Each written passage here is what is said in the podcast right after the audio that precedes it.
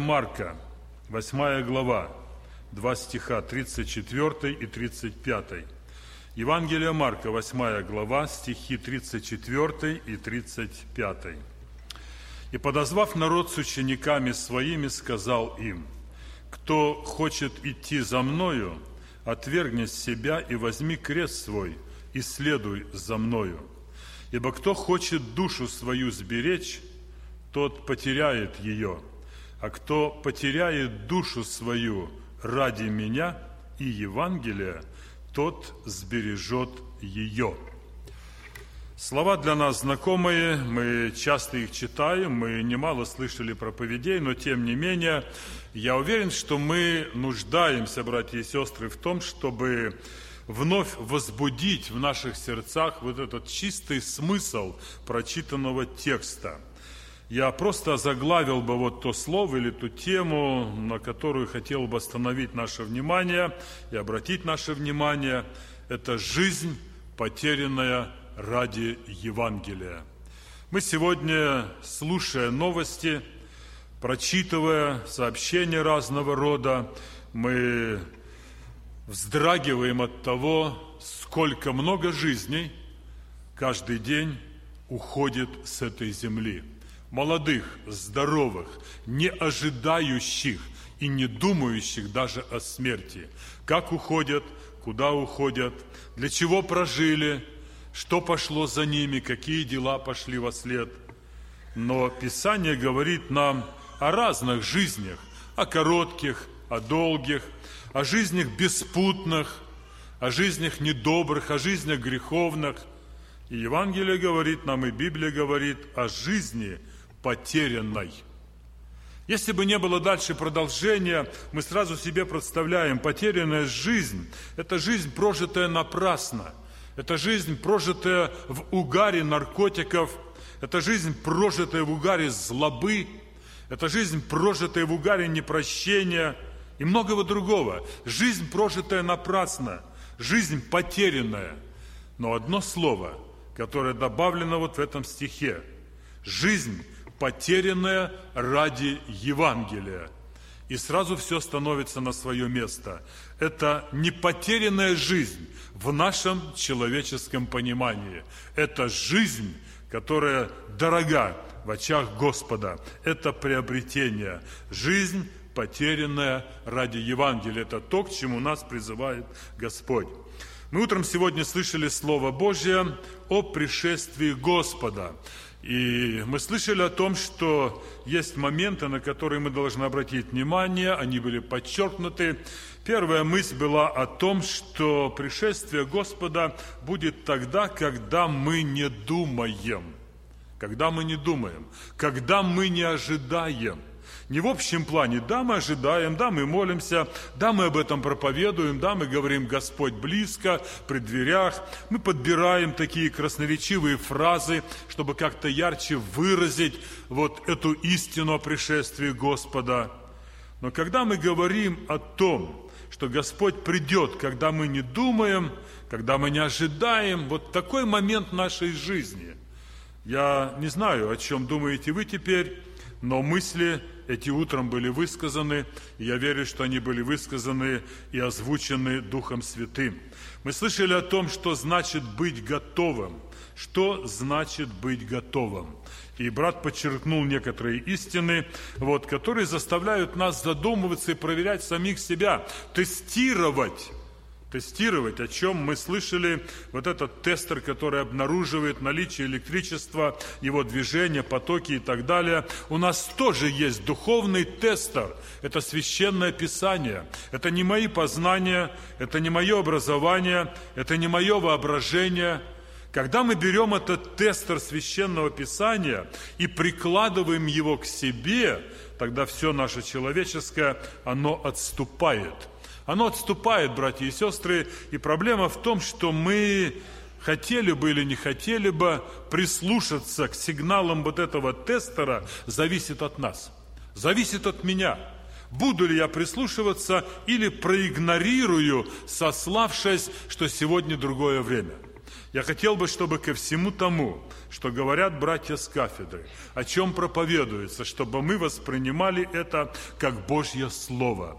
Пусть даже будут там какие-то моменты, которые, может быть, не совсем понятны остаются, может быть, не так, как нам представлялось, но давайте будем относиться к священному Писанию как к Слову самого Господа.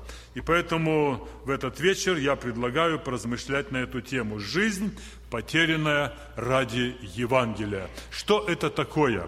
Вхожу ли я в число людей, которые свою жизнь растратил, расточил ради Евангелия, ради Господа, для спасения грешников? Потеря души и сбережение души – эта тема освещается в Священном Писании. И некоторые переводы говорят не потеря души, а потеря жизни или приобретение жизни, о чем я уже сказал. Мы все знаем, что в нашей жизни, в жизни христианина, внутрь нас происходит борьба. Борьба ожесточенная. Кто-то скажет, я ее не ощущаю. Позвольте тогда сказать, что, наверное, там одержал победу, одержал победу, но осмелюсь сказать, не Божий Дух. Если вы скажете, что нет, наоборот, Божий Дух, поэтому я имею спокойствие в душе и в сердце, но борьба будет продолжаться. Победа – это не что-то такое вот однозначное, не что-то такое единожды полученное – Наша брань против, плоти и крови, против духов злобы поднебесной. Да, мы одерживаем победу, но борьба продолжается. И поэтому сегодня я уверен, что каждый искренний христианин переживает состояние вот этой борьбы, внутренней борьбы, желая поступать по духу, порабощая плоть. Если нет этой борьбы, я должен задать себе вопрос, все ли нормально в моей жизни. Так учит нас Священное Писание. Плоть, дорогие друзья, она всегда добивается, чтобы потребности ее, потребности нашего тела, потребности материальные человек поставил на первое место, чтобы это было для него главным, обустроить вот эту жизнь, короткую такую, где много слез, горя, страданий, но каким-то образом выхватить из нее вот как можно больше радостей, как можно больше фана, развлечения. Она ведь такая короткая. Друзья мои, это желание плоти. И она борется с нашим духом. Почему? Потому что дух желает противного ей. И желание Духа совершенно другое, чтобы моя и твоя жизнь была посвящена Господу, чтобы она Ему принадлежала, чтобы мы расточали дни нашей жизни не напрасно, а для Господа, для созидания Божьего дела, для поддержки друг друга – об этом говорит Священное Писание, для того, чтобы мы помогали друг другу готовиться к вечности. Переселение очень и очень близко. Определить, дорогие друзья, что преобладает в моей жизни, совсем нетрудно. Просто нужно быть честным к себе и обратиться к посланию апостола Павла к Галатам. В пятой главе написаны и дела плоти, и дела Духа, или плоды Духа и дела плоти, если точнее выразиться. И когда мы будем читать, если будем честны к себе, я думаю, что каждый раз в моем сердце будет срабатывать вот этот тумблер. Просто мы невнимательны бываем. Просто мы не прислушиваемся. Мы поверхностно пробежали, у меня все это есть, пусть не на 100%, на 90%, там, на 80% и так далее. От этого я свободен. Быстро пробежали – а я хочу, чтобы в тишине мы просто прочитывали эти стихи и прислушивались к внутреннему голосу, вот к этому тумблеру, который обязательно щелкнет, когда я буду читать о делах плоти, когда буду читать о плодах духа, обязательно будет щелчок. Но опять-таки при условии, если я еще живой христианин. А если нет, я не услышу этого щелчка. Я не услышу работы этого тумблера, и я опять буду продолжать то, что делал, может быть, до сих пор. И поэтому определить совсем легко, друзья. Нужно просто быть честным самому к себе, воспринять Слово Божие как абсолют, никакого отступления, и тогда мы определим свое духовное состояние. Наша жизнь, дорогие братья и сестры, вся жизнь духовная, она имеет процесс уподобления в образ Господа Иисуса Христа. Мы не можем это оспаривать, мы к этому призваны. Это задача Духа Святого, это работа Духа Святого, тебя и меня, преобразить в образ Иисуса Христа, чтобы мы стали подобны Сыну Божьему, нашему Спасителю и Господу. И этот путь, дорогие друзья, преображение в образ Иисуса Христа, этот путь пролегает не через колледжи, не через семинарии, он не пролегает через наши познания. Этот путь, если обратиться к Евангелию, путь преображения в образ Иисуса Христа пролегает через Голгофу. Если мы минуем Голгофу, не будем мечтать и обманывать себя, что мы можем преобразиться в образ Иисуса Христа. Минуя Голгофу, этого никогда не произойдет. Мы должны это помнить, мы должны это осознать, мы должны это серьезно принять. К этому призывает нас Священное Писание. Путь на Голгофу, дорогие друзья, не просто для того, чтобы увидеть, какие страдания перенес Христос, а затем опять уйти заниматься своими делами, абсолютно нет – Путь на Голгофу – это не разовое восхождение ради нашего любопытства, ради того, чтобы ответить спрашивающим нас, а что произошло на Голгофе. Путь на Голгофу, дорогие друзья, это не путь, чтобы просто прийти туда однажды, покаяться и вернуться снова в суету этой жизни и заниматься своими делами. Я не об этом говорю. Я не об этом говорю.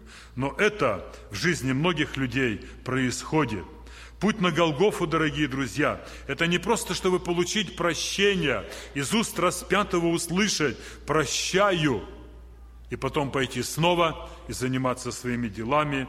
Для некоторых, дорогие друзья, так оно и есть. Некоторые шли своей дорогой, услышали шум у подножия креста Голговского, повернули туда свою тропинку, зашли, познакомились, что-то спросили, может быть, может быть, перекрестились, глядя на распятого, я образно говорю, и вернулись снова в суету этой жизни. И ничего не произошло, ничего не поменялось. Характер остался – беспардонность моя осталась, слова горькие остались, желание обидеть кого-то осталось, желание показать, что я святой, осталось, желание жить с любимым грехом осталось, гордость, в которой я нахожусь, осталась и многое другое. И что толку, что я был на Голгофе? Что толку, что я там сказал, Господи, прости, толку никакого потому что я вернулся на свою дорогу.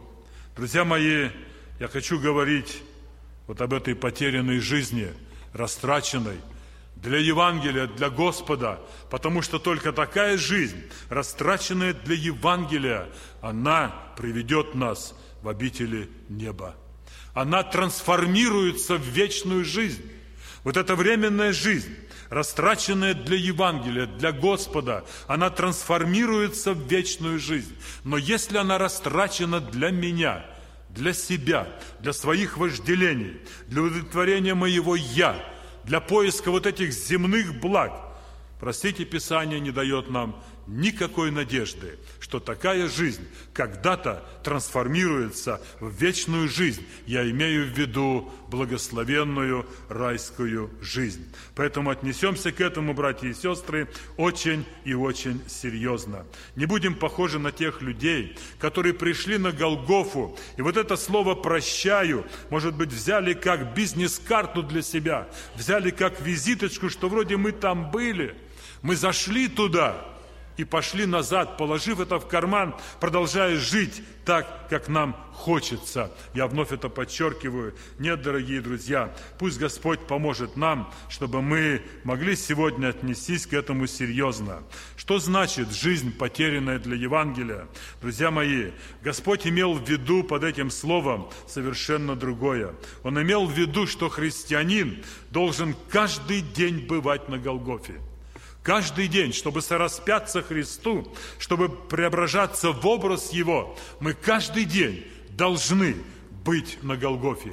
Вы скажете, каким образом, каким путем? А очень просто, друзья. Мы должны утром, прежде чем начнем что-то делать, прежде чем начнем реализовать свои планы, свои намерения, строить жизнь на сегодняшний день, если мы не зайдем на Голгофу, наши планы будут искаженные, исковерканные. Они будут просто-напросто э, представлены нам через наше видение. Но когда мы сквозь Голгофу посмотрим все наши планы, намерения, желания, Дух Святой – многое-многое перепишет.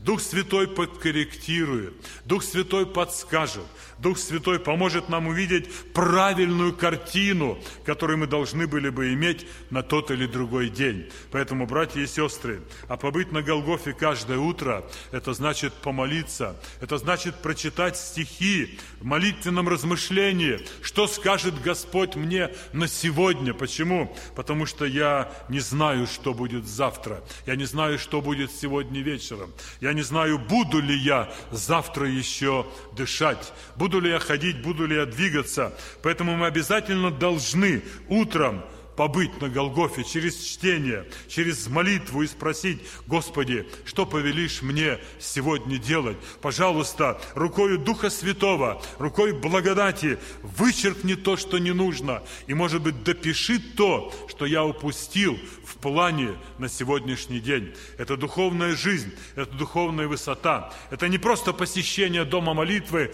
для галочки. Нет, дорогие друзья, это духовная жизнь, это единение с нашим Господом Иисусом Христом. И, конечно, когда заканчивается день, опять-таки мы должны вернуться на Голгофу, прежде чем пойдем отдыхать. Я просто говорю такими простыми словами. Почему? Потому что мы должны спросить у Господа, должны поинтересоваться, все ли мы сделали правильно, проверить вот этот путь этого дня, просмотреть его, что было правильно и что было неправильно, как мы его прожили, какой след мы оставили в этом дне, какие слова, какими словами мы разбросались, чтобы оглянуться назад и посмотреть, а нет ли там раненых, которых я бесцеремонно мог вот так обозвать, мог куда-то послать, мог просто обидеть, нет ли таких – если они есть, ты не был на Голгофе еще. Ты не был на Голгофе, я дальше об этом скажу. Братья и сестры, быть христианином и жизнь растратить для Евангелия – это совершенно другое, нежели даже Евангелие выучить наизусть. Мы можем его выучить, мы можем рассказывать наизусть главы, но жизнь – растраченное для Евангелия, это совершенно другое. И я хотел бы, чтобы мы об этом думали. Поэтому утром и вечером, я убежден в этом, мы должны быть на Голгофе. Начинать день через Голгофу, заканчивать день у подножия креста – и попросить у Господа Его оценки на прожитый день и на все наши деяния. Почему апостол Павел мог сказать такое слово? «Я ничего не хочу знать, кроме Иисуса Христа, и при том распятого». Это человек, который имел величайшие познания, он имел величайшие перспективы, нам не равняться с Савлом, с апостолом Павлом. Мы далеки от него. Не будем пиариться, не будем гордиться, далеки, братья и сестры. А он говорит, ничего не хочу знать, кроме Иисуса Христа и притом распятого. То есть хочу с Ним соединиться вот в этих страданиях, там, у креста Голговского. Я хочу, чтобы в это последнее время мы думали об этом. Успех нашей жизни, дорогие друзья, зависит от того, бываем ли мы на Голгофе. Не единожды, а частенько. Приходим ли мы туда, чтобы где-то в тишине, избавившись от этой суеты, выключив абсолютно все, выбросив там все эти экраны, все эти новости, все то, что происходит там, а побыть несколько минут наедине и попытаться услышать голос Господа. Если этого не происходит, печально мое и твое состояние – Успех нашей жизни зависит от этого. Проверим себя, часто ли я бываю на Голгофе. Проверим себя, часто ли я посещаю того, кто спас меня. Часто ли я слушаю голос того, кто когда-то мне сказал «прощаю». Он продолжает со мной разговаривать, он хочет со мной говорить. Готов ли я открыть свое ухо и услышать этот голос? Или, может быть, эта плоть моя говорит, да ты все знаешь. Уже было сто проповедей на эту тему. Да, может быть, было двести. А у меня вопрос другой. А эти сто проповедей, которые ты слышал, а эти сто проповедей, которые ты сказал, они произвели то действие, на которое определил Господь. Можешь слушать еще сто, можешь еще двести, можешь записывать, сколько раз Библию прочитал за твою жизнь. Но если не произошло вот этой трансформации плотского человека в духовного, когда ты не можешь контролировать себя, не можешь контролировать свою плоть, когда -то у тебя нет сил вообще язык твой удержать. О какой духовности я могу говорить? На что я могу претендовать, друзья мои? Язык – неудержимое зло. Яков пишет.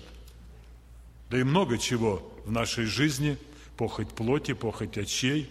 И я претендую на то, что я преображаюсь в образ Христа. Друзья мои, без Голгофы это невозможно. И только там мы сможем пережить вот эту трансформацию. Я хочу, чтобы мы могли об этом рассуждать. Часто ли я прислушиваюсь к советам, к советам того, который говорит их через это слово, мой Небесный Отец. Я советы спрашиваю многих людей, как поступить, имел ли ты такой опыт – Поделись, подскажи. Может быть, ты где-то встречал. Мы лихорадочно ищем этих советов. Вот если бы так лихорадочно, вот если бы так постоянно мы искали вот этих советов в Священном Писании и принимали бы их, не другим бы выставляли как счет для оплаты. Нет, нет, а для себя. Это очень важно. Но это может делать только духовный человек. Это может делать только тот, который действительно любит Господа и размышляет о небе размышляет о том, что близок всему конец, Господь скоро грядет. Жизнь, потерянная ради Евангелия, это размышление Господа. Что мы можем получить? Чему можем научиться там, у Голговского креста, братья и сестры? Желаем мы научиться любить ближних и дальних. Желаем ведь, правда? Научиться можем только у креста Голгофы – только там, дорогие друзья, потому что там была распята любовь. Песня есть одна. Вот эта любовь к древу пригвожденная, но не побежденная. Слова этой песни. Хорошая песня. Я думаю, что наши ребята выучат ее. Слова у меня есть и музыка. К древу пригвожденная, но не побежденная – Посмотрите, какая сила в этих словах. Казалось бы, она распята на кресте. Кто он, оплеванный, избитый, истерзанный? Но он не побежден. Он не побежден и имеет силу прощать тех, которые пригвоздили его, которые распяли его, которые плевали на него, смеялись, кощунствовали. А он говорит, отче, прости им, прости им, не знают, что делают. Это любовь к древу пригвожденная, но не побежденная. Этой любви мы можем научиться только там, у Голгофы, нигде больше, ни в каких учебниках, ни на каких курсах, дорогие друзья, ни на каких занятиях, сколько бы мы их ни проходили, как бы мы много ни прочитали про любовь, это ничего нам не даст. Но там у подножия креста, когда мы встретимся с Господом, вот там мы научимся любить так, как Он возлюбил тебя и меня, когда мы были еще грешники. Мы желаем научиться терпеть, терпеть обиды, терпеть то, когда мы встречаем в этой жизни насмешки, плевки, непонимания. Я верю, что мы желаем научиться терпеть все это. Это благословение, когда мы можем терпеть. Научиться можем только у подножия креста – только на Голгофе, больше нигде. Этим урокам не научимся ни в одном учебном заведении. Нет, нет. Ни один госпиталь не сделает нам такую операцию. Вам могут руки пересадить, ноги, внутренности. Сейчас готовят операцию голову пересадить человеку. Может быть и удастся. Да, продвинулась медицина, не будем об этом говорить. Но, друзья мои, никто не сделает операцию, чтобы я просто так научился терпеть вот это все. Это делает Господь. Когда берет изнутрь меня каменное сердце, холодное, и дает мне плотяное. И когда мой напыщенный вид, обозленный, он вдруг преображается, он меняется, все горит любовью, хочется обнять, хочется поднять, хочется помочь, хочется каким-то образом явить эту любовь Христову. Эту операцию делает Христос у подножия креста Голгофы, больше нигде – и если мы минуем это место, не будем надеяться, что мы научимся терпеть. Мы желаем прощать. Отче, прости им. Мы об этом говорим часто. Прощать не умеем. Мы учим других, как нужно прощать. Мы обижаемся, когда нас не прощают. И приведем сотни мест Писания, что если ты не прощаешь, да, мы это знаем, забываем, что если я не прощаю, то тот же самый приговор. Где нам научиться прощать? Друзья мои, в этом мире не научимся, потому что этот мир, он наоборот требует и рекламирует, и пропагандирует, чтобы мы отставили, отстаивали свое, защищали себя, свою правоту, свою в кавычках святость и многое другое. А Священное Писание говорит, мы должны научиться прощать. Мы желаем служить другим, где мы можем научиться только у креста Голгофы. Нигде, дорогие друзья. То, что мы сегодня делаем, слава Богу, помощь малоимущим, поездки, евангелизации, раздача гуманитарной помощи, все это на своем месте. Все это на своем месте. Это общее, это на фаоре, это, вы знаете, так сказать, на волнах вот такой всеобщей радости, те, кто получают. Это нас вдохновляет. Я не осуждаю, я просто говорю, я говорю о другом. Готов ли я служить отдельному человеку, который раздражает меня, от которого неприятный запах, который не воспринимает моей любви, который думает не так, как я, готов ли я ему служить? Описание призывает нас. Жизнь, потерянная ради Евангелия, это вот эта жизнь. Это вот эта жизнь, а не просто быть убиту нет, дорогие друзья.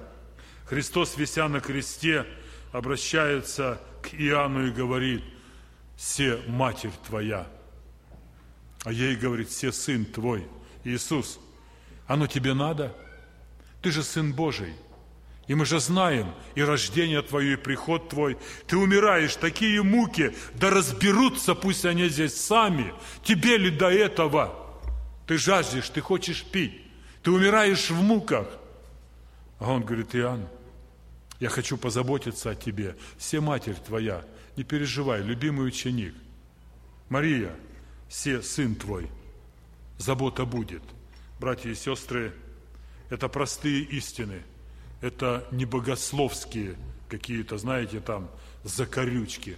Это простые жизненные истины, от которых мы иногда бываем очень и очень далеки. Но жизнь потерянная ради Евангелия – это вот эта жизнь. Поэтому пойдем на Голгофу и там научимся. Хочем войти в небо только через Голгофу. Другого пути нет. Мы не можем обойти Голгофу и каким-то образом нет, дорогие друзья, нет туда гарбичной улицы, нет туда запасного хода, нет туда никакого самолета, который пролетел бы мимо Голгофы. Путь в небо только через Голгофу через сораспятие Иисусу Христу. И это очень важно. Поэтому пусть Господь поможет тебе и мне. Жизнь, потерянная ради Евангелия, это страдание за Христа, это насмешки, это жизнь, которая была потеряна у апостола Павла. Не буду читать, прочитайте дома. Второе послание к Коринфянам, 11 глава, где он говорит о всем том, что он перенес и остался верным. Где он говорит, что ему пришлось пережить, какое было отношение от внешних, внутреннее беспокойство, переживания. Но Христос, которого он знал, который жил в нем, помог ему все это преодолеть. Мои братья и сестры, наши неудачи, наши переживания, наши слезы, наш ропот и многое другое, оно часто бывает только от того, что, наверное, забыли мы, когда мы уже были на Голгофе, когда мы в тишине посидели у подножья креста и побеседовали с тем, который был распят на кресте. Он единственный, кто может преобразить твою и мою жизнь.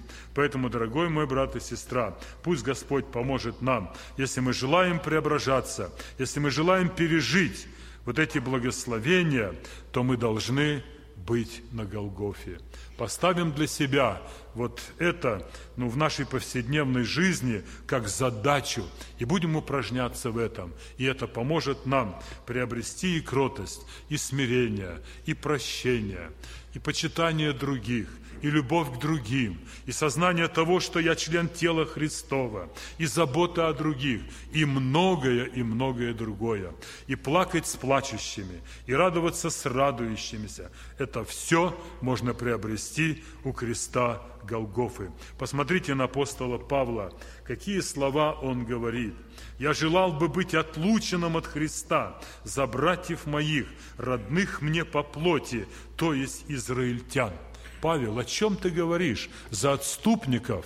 Да произнеси ты строгое слово и скажи, погибли вы и прочее, и прочее. Как вы так могли? Осуди их сейчас. Я не могу понять его состояние. Он не говорит этих слов. Он говорит, Господь, я хотел бы быть отлученным за моих братьев, сродников по плоти. Они отступники, они не знают – а может быть больше еще яркий пример Моисей. Моисей, народ его, который окружал, который он вел, это были, это были люди ужасные, как мы говорим. Какое неповиновение, какое зло, какое идолопоклонство, какое отступление, какое непослушание. И представьте, что у Бога кончилось терпение. Мы говорим, Бог есть любовь. И вдруг пришел момент, когда Бог говорит, все, Отойди, Моисей, я этот народ уничтожу. Кончилось мое терпение, кончилась моя любовь, все, я больше не могу. А Моисей встает и говорит, если их, то и меня. Моисей, ты вообще думаешь, о чем ты говоришь? За отступников? За таких грешников? За таких падших негодяев? И ты говоришь, и меня тогда вычеркни – можно улыбнуться и сказать, махнув рукой, да, это слова. Это жизнь, потерянная ради Евангелия. Это жизнь, потерянная ради Христа. Готов ли я пойти этим путем? Если нет, я еще раз повторяю, трансформации не будет в вечную благословенную жизнь. Пусть Господь поможет тебе и мне Потерять жизнь ради Евангелия – это значит передать права нашей жизни в руки Иисуса Христа. И пусть Господь поможет нам сделать это в твоей и моей жизни. Посмотрите, что происходило там у подножия креста. Решается судьба мира. Решается судьба мира. Распятый агнец на кресте. А внизу у подножья люди занимаются дележкой – Умирает Сын Божий, совершается спасение. Они делят одежды. Кому какая тряпка. Мы скажем, это было тогда. А если будем честны, то это происходит и сегодня. Распятый Христос плачет о погибающих, а мы можем бегать за тряпками, а мы можем бегать за безделушками, а мы можем выяснять свои права, а мы можем говорить о себе, заявлять о себе.